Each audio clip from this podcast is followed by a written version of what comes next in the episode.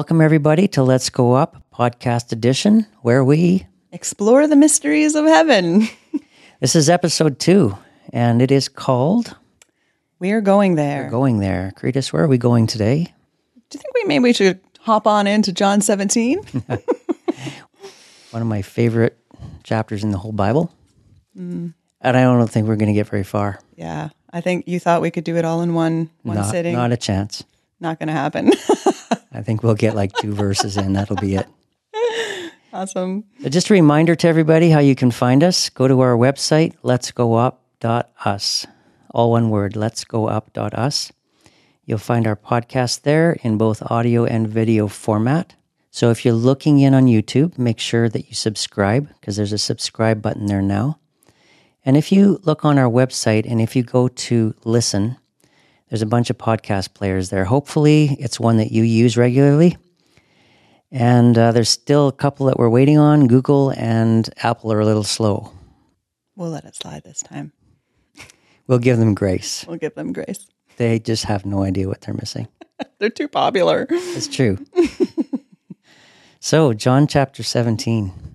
John 17. Yeah. So, this chapter has been rocking my world for almost a year already. I can't get out of it. I keep going back to it over and over again. And every time I do, I just end up in this place of glory and mm. presence, and I feel loved all over again by the Father. Mm. So I'm pretty excited about about talking about it. Awesome, me too. Yeah, yeah, it's going to be good. So why don't you set us up um, a little bit on this chapter here? Well, to me, I see this as Jesus his last prayer before he went to the cross. And if you look like overall big picture, he covers so much. Everything is in this chapter. I made a list. Love is in there, identity. There's a whole bunch on identity, mystery. There's glory in this chapter. It talks about heaven in this chapter, union. Mm. It's it's the place where Jesus says, I and you, you and me, us and the Father, Mm-hmm. And he talks about this union. And it has the only description that I know of in the New Testament of eternal life. Yeah, it's going to be an exciting one. Yeah. I've been too. So when you look at John chapter 17 overall, like before, after, and here sits this prayer right in the middle.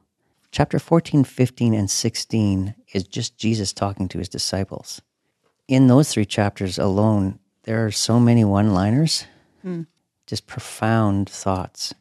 He talks about the vine, he talks about the Holy Spirit coming, he talks about asking the Father, he talks about being with, with him where he is.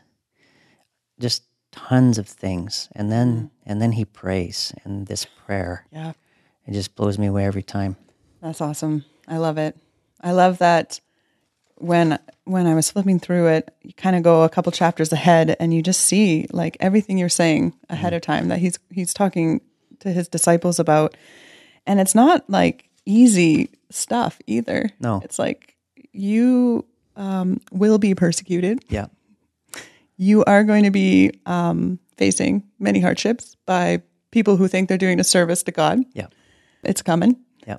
And after that, after chapter 17, we go into Gethsemane. Yeah. But in this chapter, this prayer, what really stood out to me in the whole picture of it was there wasn't any fear in it. There wasn't any self pity or second guessing. Like it was just this selfless, beautiful, pure prayer. The word that you used there, selfless. Here Jesus is, he's about to go to the cross, and he's not even thinking about himself. He's concerned about his disciples. Yeah. He prays for them and he prays for us. Yeah. He prays that the Father would glorify him, but not so that he could be glorified. He prays that the Father would glorify him so that the Father could be glorified. Yeah. So even in that, he's not thinking about himself. He's yeah. thinking about the glorification of the Father. Yeah, that really stood out to me in um, this translation I'm reading, the New King James, they have mm-hmm. little little titles above the different sections, mm-hmm. and so he has the little titles. Jesus prays for his disciples. Jesus right. prays for all believers. But at the very beginning, it's Jesus prays for himself. Right. So his prayer for himself, when you read it, is that his prayer for himself isn't like, you know, blessing and provision and remove this trial from my life. It's glorify me so that I can glorify you. You just sit there like, wow. That's a good thought there. Oftentimes, when I think about worship, I'm just thinking of the book of Revelation where it says glory and honor and power and strength and all of these things be unto the Lamb or be unto the throne or whatever. I always think to myself, how can you give those things to God? How can you say, God, all glory be to you Mm-hmm. If He hasn't given you glory to give to Him? So we can't give away something that we don't have. So He paints every part of His creation with a brushstroke of glory because glory is really light. Mm. And then we get to give that back to Him in the act of worship. Wow. And Jesus was talking here. He said, Glorify me so that you can be glorified. And that's the same thing. It's like God gives to us, and what we have, we offer it back up to Him. Strength. He gives us strength. We offer it back to Him. He gives us power. We offer it back to Him. So everything that He gives us, we offer back to Him. And that's what I see. I'm just going to read the first couple of verses here Yeah. because we're not going to get very far. But I think I think if we read verse one, two, and three, what version do you have there? New King Uh, James. New King James. okay, I've got I've got Passion Translation and I've got New American Standard. So this is Passion. This is what Jesus prayed as he looked up into heaven. Father, the time has come. Unveil the glorious splendor of your Son, so that I may magnify your glory. You have already given me authority over all people, so that I may give the gift of eternal life to all those that you have given me. Eternal life means to know and experience you as the only true God, and to know and experience Jesus Christ as the Son whom you have sent. Now let's just stop there for now. So, how does it say that in the New King James? Jesus spoke these words, lifted up his eyes to heaven, and said, Father, the hour has come. Glorify your Son, so that your Son also may glorify you, as you have given him authority over all flesh, that he should give eternal life to as many as you have given him. And this is eternal life, that they may know you, the only true God, and Jesus Christ, whom you have sent. Mm-hmm. So there's three things in here that I see, and maybe there's three things we can talk about today. This is what Jesus prayed as he looked up into heaven. I'm just going to go to New American Standard. I'm going to say, Jesus spoke these things, and lifting up his eyes to heaven, he said. So there's him lifting up his eyes and engaging with heaven. Mm-hmm. So that's one thing. And then he starts to talk about the glory. Father, the hour has come, glorify your Son, that the Son may glorify you. And then he starts to talk about eternal life. Mm. As you have given him authority over all flesh, that to all whom you have given him, he may give eternal life. And I love this verse, verse 3. This is the verse. This is the only definition of eternal life that I know in the Bible. This is eternal life, it says, that they may know you, the only true God, and Jesus Christ, whom you have sent. Mm-hmm. So, three things talking about lifting up our eyes, talking about glory, that He paints us with glory, that He gives glory to us, so that we can in turn return it back to Him, and then talking about eternal life. I don't think we'll get much further than that today. Awesome. Let's start with the lifting of the eyes. Hmm. There's a lot of places in the Bible where people lifted up their eyes. And so lifting up the eyes is often a prophetic act. It's lifting up your eyes to heaven and peering into another world. Hmm. There's lots of verses. I, I wrote down some verses I want to I want to read here. How about this one? Psalm 123 1. To you I lift up my eyes, O you who are enthroned in the heavens. So here we have somebody lifting up their eyes to heaven, peering into the heavens hmm. To the one who is enthroned in the heavens. Same thing that Jesus just did, right? Yeah. He lifted his eyes up mm. and he's talking to the Father and he engages with heaven. So here's another one. When Jesus was at the tomb when he was going to raise Lazarus from the dead, it says they rolled aside the stone and then Jesus looked up to heaven and said, Father, I thank you for hearing me. So he prayed this prayer. But before he did anything, he looks up to heaven and he engages with heaven. Mm. I'm thinking of another time when he multiplied the loaves and fishes, he did the same mm-hmm. thing. Yeah. It says he looked into heaven and he gave thanks. Yeah. Like there was this awareness that he was he was constantly aware of something, Yes, of this other world. seeing something. Yeah. Mm-hmm. Mm. And what he would do is he would lift his eyes up, engage with that world, and pull that miracle out of that world into this one. What did he need at that moment? He needed bread and he needed fish. So hmm. he's looking to heaven. He's mm-hmm. giving thanks. And then he's like, okay, come down here. Yeah. On earth as it is in That's heaven. right, Yeah. he did that all the time. Hmm. There's another time that he healed a little boy, and it says he looked up into heaven and said, Be open. Hmm. And when they were going to martyr Stephen, it says he looked up, he gazed into heaven, and he said, I see the Son of Man standing at the right hand. Yeah. Heaven opened. It opened right up, yeah. Mm. So, Abraham, when he was about to sacrifice Isaac, same thing. It says he lifted his eyes and he looked and he saw the ram. But it uses this language, lifting up your eyes. Yeah. Yeah. You're seeing it all throughout, right? When Yeah. You It's start through the Bible. noticing it and Yeah. Mm-hmm. you really start seeing it everywhere. Like, okay, there's something to this. It really is. It's all over the place. Mm-hmm. At the beginning of this chapter, when he lifted his eyes, he was somehow making that connection, right? Yeah. So this whole prayer is prayed from the place of it's a conversation between him and heaven. Yeah. The presence and the awareness of the nearness of the Father, too. Yeah. You know, it didn't seem to be this question in his heart, like, Are you there, God? Do you see what's happening? Do you know what's, you know, like he was just so connected that he, he saw. Yeah, he connected in immediately. mm-hmm. Yeah. Yeah. Hmm. He went up. He went up. Yeah. Jesus obviously got the notice on our podcast. Let's go there, guys. it's like, finally. And then right away he starts talking about glory. So I was thinking, what does it mean when Jesus says, glorify, glorify me, so that I may glorify you? I'm just going to get comfortable here. I feel like I'm Wow. slouching. while you uh, talk about the glory.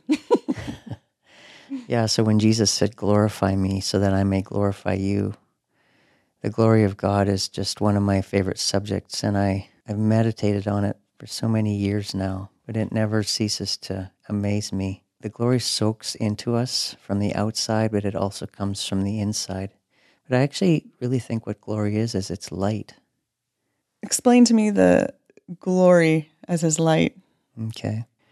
There are four things that are really closely related the goodness of God, the glory of God, the presence of God, and the face of God. Hmm. Those four things.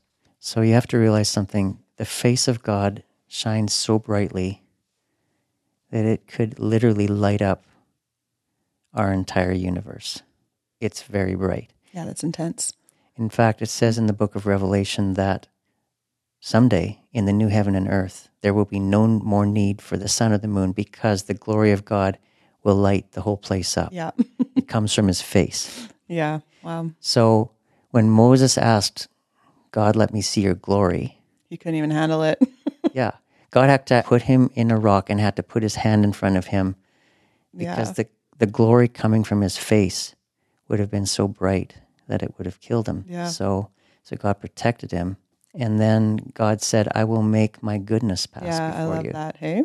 So Moses asked for glory, and God responded with saying, I'll show you my goodness. So, glory and goodness. God is good. That's his nature. And in his nature is hidden his glory. And his face shines forth with his glory. And what is felt in our world is his presence. Mm-hmm. So, all four of those things. In fact, if you if you look at the Hebrew word for face, there actually is no Hebrew word for presence. It's mm. face, pane. Mm. That word is sometimes translated presence and sometimes translated face. When God says, Seek my face, He's actually saying, Seek a place where my face is tor- turned towards you and where my presence and my glory shines on you. In your presence, there's fullness of joy, and at your right hand, there are pleasures forevermore. He's saying, in your face, in the presence and in the glory and in the shining of your face. So if you're if you're going to seek God's face, basically what you're asking to do is you're asking to be in a place where His face is turned towards you and His glory is shining on Yeah. you. sounds sounds like a pretty good place. It's a good place to be. Wow. So when you're in that place, that glory that shines upon you, that is glorifying you. It is putting glory into you. It's soaking glory into you. Wow. And then what we get to do when we worship God is we get to turn around and we get to give him all that glory back. Yeah. Because it says in the Bible somewhere, I can't remember, I think in Isaiah it says that all glory belongs to God. Mm-hmm. He will not share his glory with anyone. So all glory comes from him and it all has to be returned to him. Mm-hmm. He lets us borrow it, he paints us with it, but then we get to worship him and we get to Yeah. return it back to him. Glorify Right? him with our life. That's right. know? Yeah. Like what a what a beautiful motive and purpose of life, you know, to just glorify him with it. With what he gives us. Whatever wherever we are, whatever circumstance we're in, whatever situation we find ourselves in tomorrow, we get to glorify him in it with Yeah. it. Mm-hmm. You see it even in creation.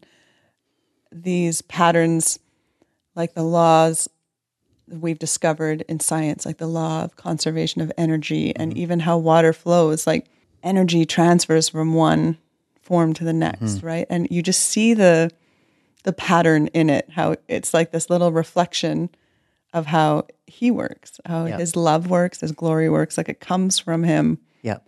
and transfers to us and is not meant to just stay in us.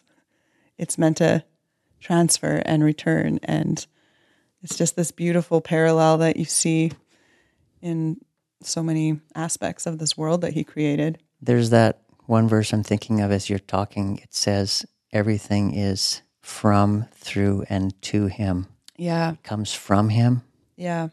through him, comes to us, and then it's back to mm-hmm. him. Yeah. The law of conservation of glory. Yeah. it's not lost. It's just, so the law of conservation of energy, you're talking about how energy in a closed system mm-hmm. only transfers from one form to another. yeah. It can't be taken away from or added to. It just transfers into different forms, Yeah. right? Is that what you're talking about? Yeah. So I can see what you're talking about when it comes to the glory. That's that's the way it is. Yeah. God's glory is God's glory. It comes from Him because God is made out of light. He's a being mm-hmm. of light. So all light and all energy and all glory comes from Him. It comes into other places, but in the end, it all has to cycle back and return back to Him. Yeah. There's so much depth there. You know, I remember when I was a kid, someone had asked my dad, How can you teach science and call yourself a Christian? He's like, Are you kidding me? Basically, like the more I study science, the more I see God mm-hmm. in it all. Like it doesn't make sense without God. Yeah. Yeah. His brother, he studied physics hmm. and he even got offered a job with um, NASA Oh yeah. and he same thing just this passion for the lord and the more he studied the more he sees him in it hmm. and and he just went where the lord called him. He had these epic job opportunities and god's like no i want you back in iceland. So mm. okay. Just so content in his presence mm-hmm. you know that i think we get afraid of of the two different things Yeah. putting them together but you see you see it in god's glory. You see the the beauty and the parallel and everything he's created. So Basically, when God said, Let there be light, he released his glory, yeah that which he was. Mm-hmm.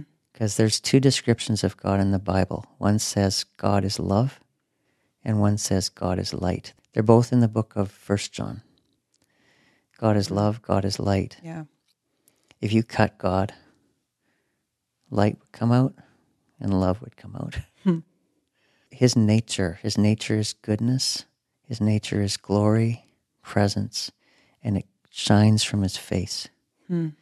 And he lit up the entirety of creation for the first few days. And then I think on day four, he finally decided to create a sun and moon and stars.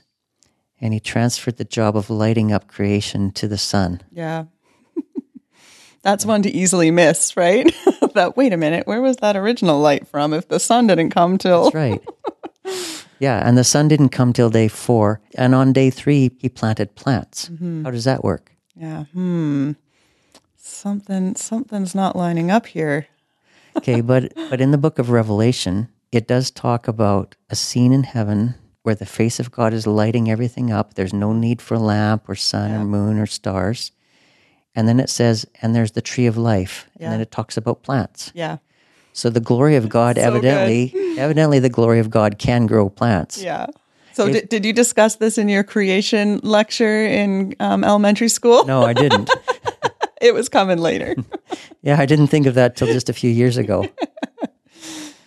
but if you think of it, it's all about the light source, right? yeah. Because every star has a slightly different light signature to it. But the glory of God, I believe, is the perfect combination of all the colors together. That's why when people say when they go to heaven, they see colors that they don't even see here, Yeah, I've heard that.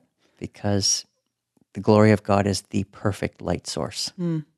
All other light sources have lines in them in the spectrums, black mm-hmm. lines, you, you see them. But the glory of God, absolute flawless, Yeah. flawless light. It's so Flawless, flawless. It can keep it light. keeps plants alive. I think a plant would be very happy growing in the glory of God. the photosynthesis of glory. I wonder what would happen if you could take a plant and just place it under the glory of God. I wonder what it would do. Back up, Dean. Give it space. Whoa. yeah. It'd be like growing big and oof, hmm. growing towards it. Yeah. Be mm. super happy plant. Yeah. Big fruit. Yeah. Tasty. So look at how we got off on the subject of the glory of God. Mm. That's why glory fascinates me because I've thought about glory and I've I've meditated on it and all these scriptures. So there's a series of verses in 1 Corinthians chapter 15 that talk about this. I'm going to read them. There are also heavenly bodies and earthly bodies. But the glory of the heavenly is one, and the glory of the earthly is another. There is one glory of the sun, there is another glory of the moon, and another glory of the stars, for star difference from star in glory. So here's talking about the glory of the sun, the glory of the moon, the hmm. glory of the stars.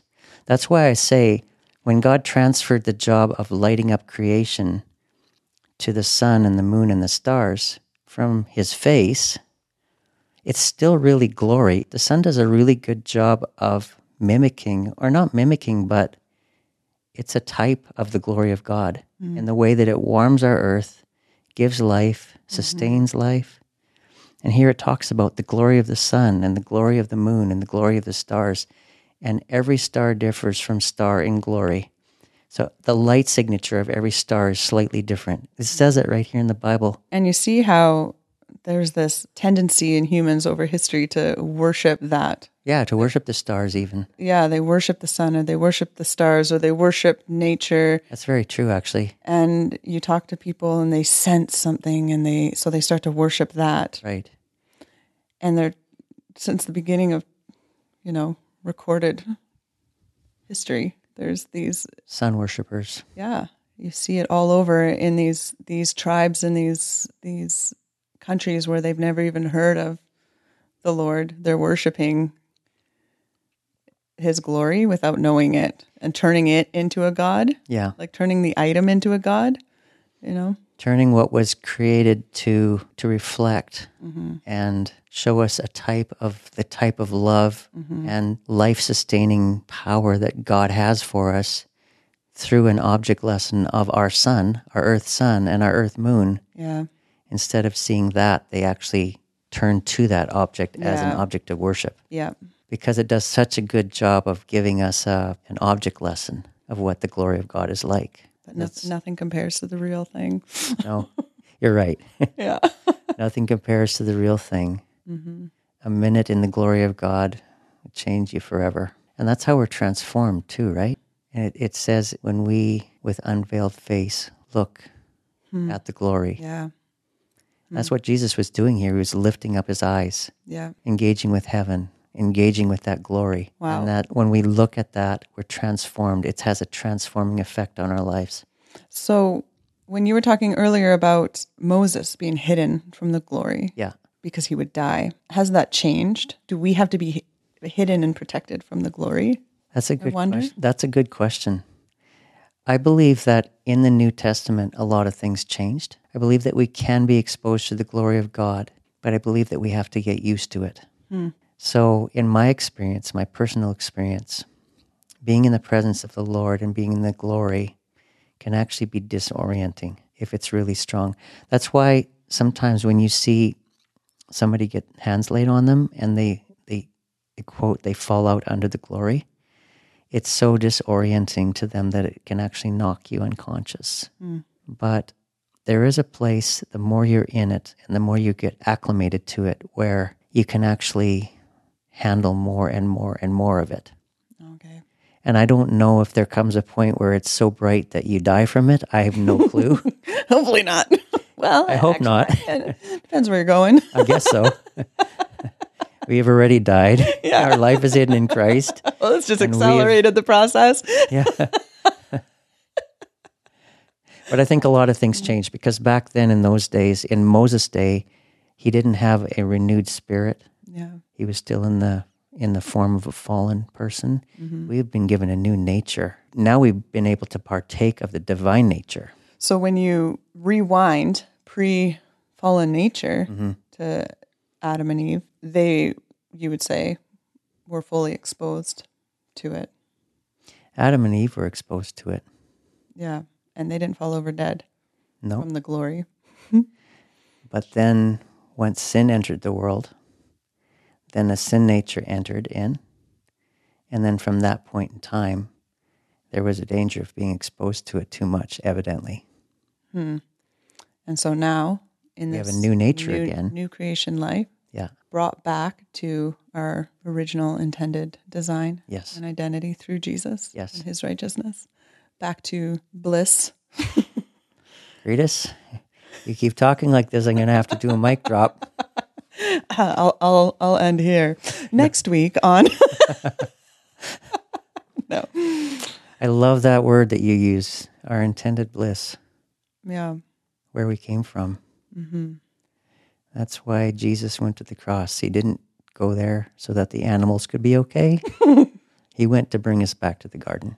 I was thinking about that this week. You look at look at this Bible. There's so much in here, but when you look at the garden, it's like this tiny little itty bitty section.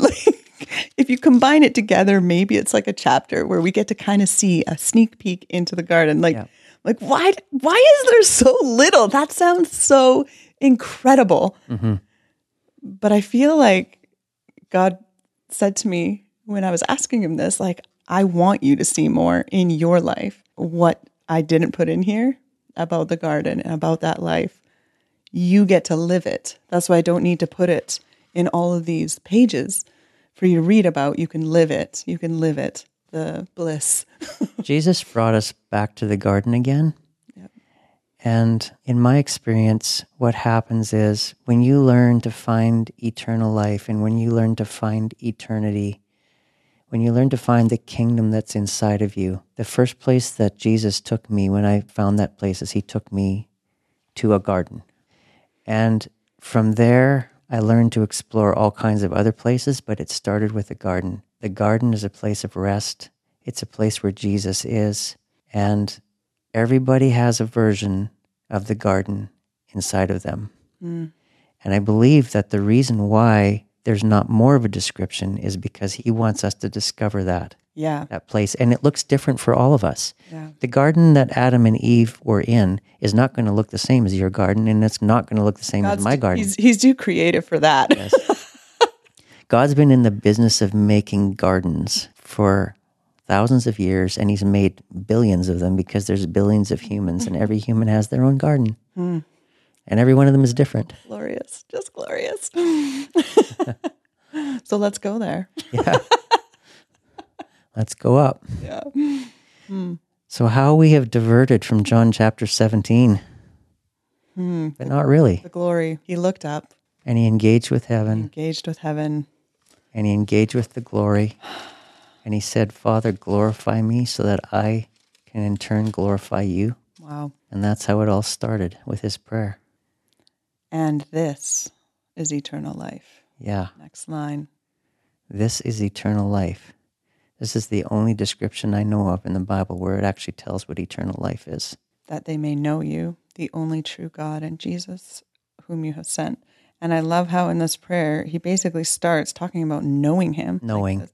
and he ends talking about knowing him. Like, this is an important, Yeah, you know, not knowing about him. You had said um, to me before, you know, you can read about someone, you can study them, you can be taught about them, they can tell you about them, but you don't really know a person until you just spend time with them yeah, and have conversation, go on walks, and just be with them, right? Even when you're first with someone, you don't really know them. It takes intimacy and time. yeah. I think that you said to me one time, you said, John chapter 17 is like a knowing sandwich.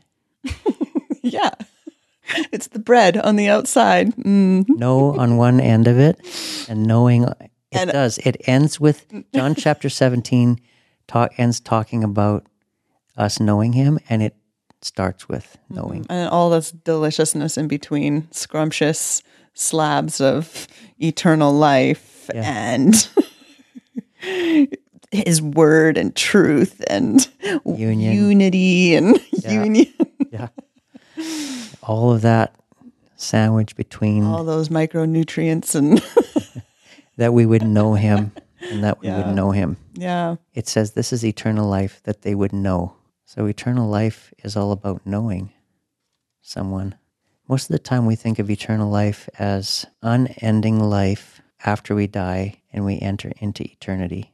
So we think then eternal life will start. Mm. From that point in time there'll be life eternal and we'll never die. But this description is quite different. I'm just going to read it again. This is eternal life that they may know you the only true god and jesus christ whom you have sent we approach knowing something or knowing someone or knowing something about a subject way different than the Hebrews approached it. Hmm.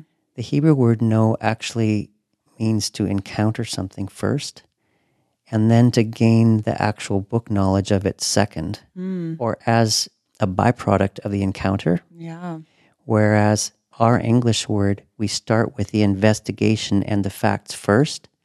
And then from the facts, we hope to gain the experience about the subject. okay So it's completely opposite the way mm-hmm. that these two words work in our culture as in the Bible. Hmm. So, so when you talk about knowing someone or knowing something, when Jesus said this is eternal life to know the true God, he's talking about to experience or to encounter him. Mm-hmm. Experience or encounter, and then from that encounter, hmm. Knowledge is infused into us wow. about the person. that makes sense because It's a very different concept from what we know. yeah knowing him the way you know we study him and know him and it leads to conviction maybe feeling guilty a lot and mm-hmm. not measuring up but knowing him like yada yada yada yada. Mm-hmm. It leads to a changed life but without this striving and effort like i feel like when you really know him your life aligns with him his glory all over again You can actually go through an entire post secondary education and never really have experience in the very thing that you've studied about. yeah You come out the other end and you're you're going for your first job interview and they're like, So, Yeah. and you're like, well, this is where we start. I've actually mm-hmm. never really experienced this before, but I know a lot about it. Yeah. and that doesn't usually go over too well. You took nursing studies. yeah. Did you have a lot of practical along with it?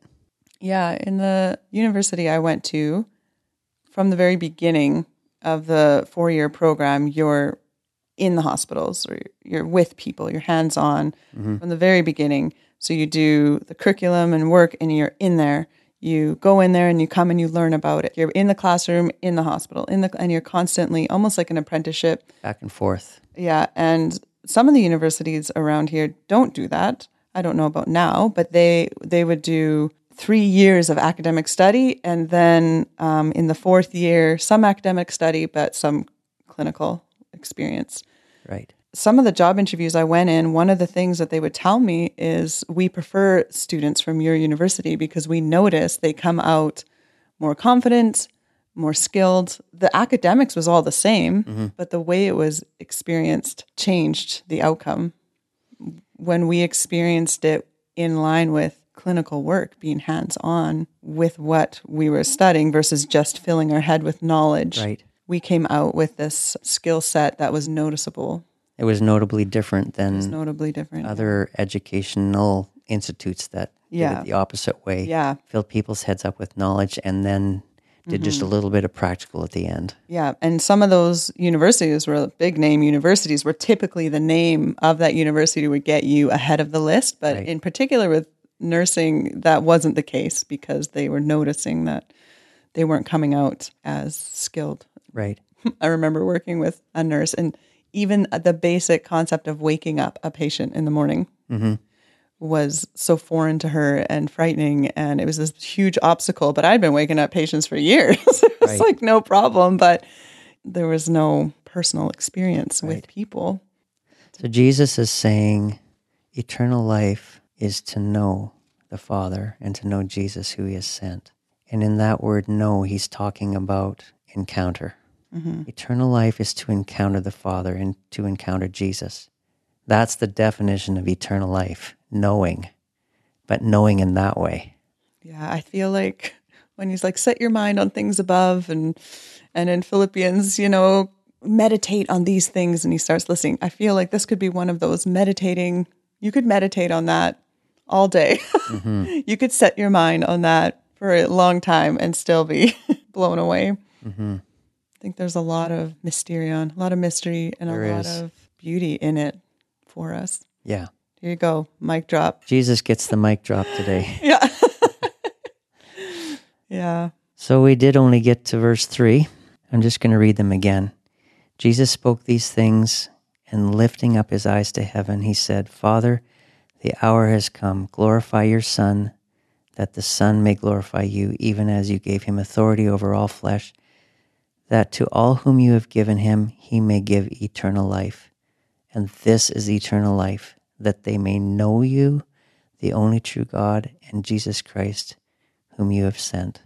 So, in those verses today, we've talked about lifting up our eyes to heaven, engaging with the heavens. We've talked about glory and light, and the fact that the Father shines His glory on us, and we get to give it back to Him and glorify Him with it. and then we talked about knowing in the Hebrew way, where you encounter something first, and then infused knowledge is given to you through the encounter rather than studying it and then trying to figure out what it is later. Yeah. And knowing Him in that way brings us to a place where we can experience eternal life now. Eternal life is at work inside of each one of us. In fact, we have eternity in our hearts. Hmm. So that's it, Karitas. That's where we leave it this week. That was good. Next week, Next week. we'll continue on. Yeah, let's do it. I can hardly wait when we get to the place where he talks about them and you, you and me, I and them, you and me, Yeah. them and us. the most beautiful dance. and that's awesome. Thanks so much for joining us this week on Let's Go Up. Yeah, thanks for listening. Yeah. And we um, look forward to next week as we dive further into John 17. Yeah. So have a great week, everybody. Have a great week. Bye.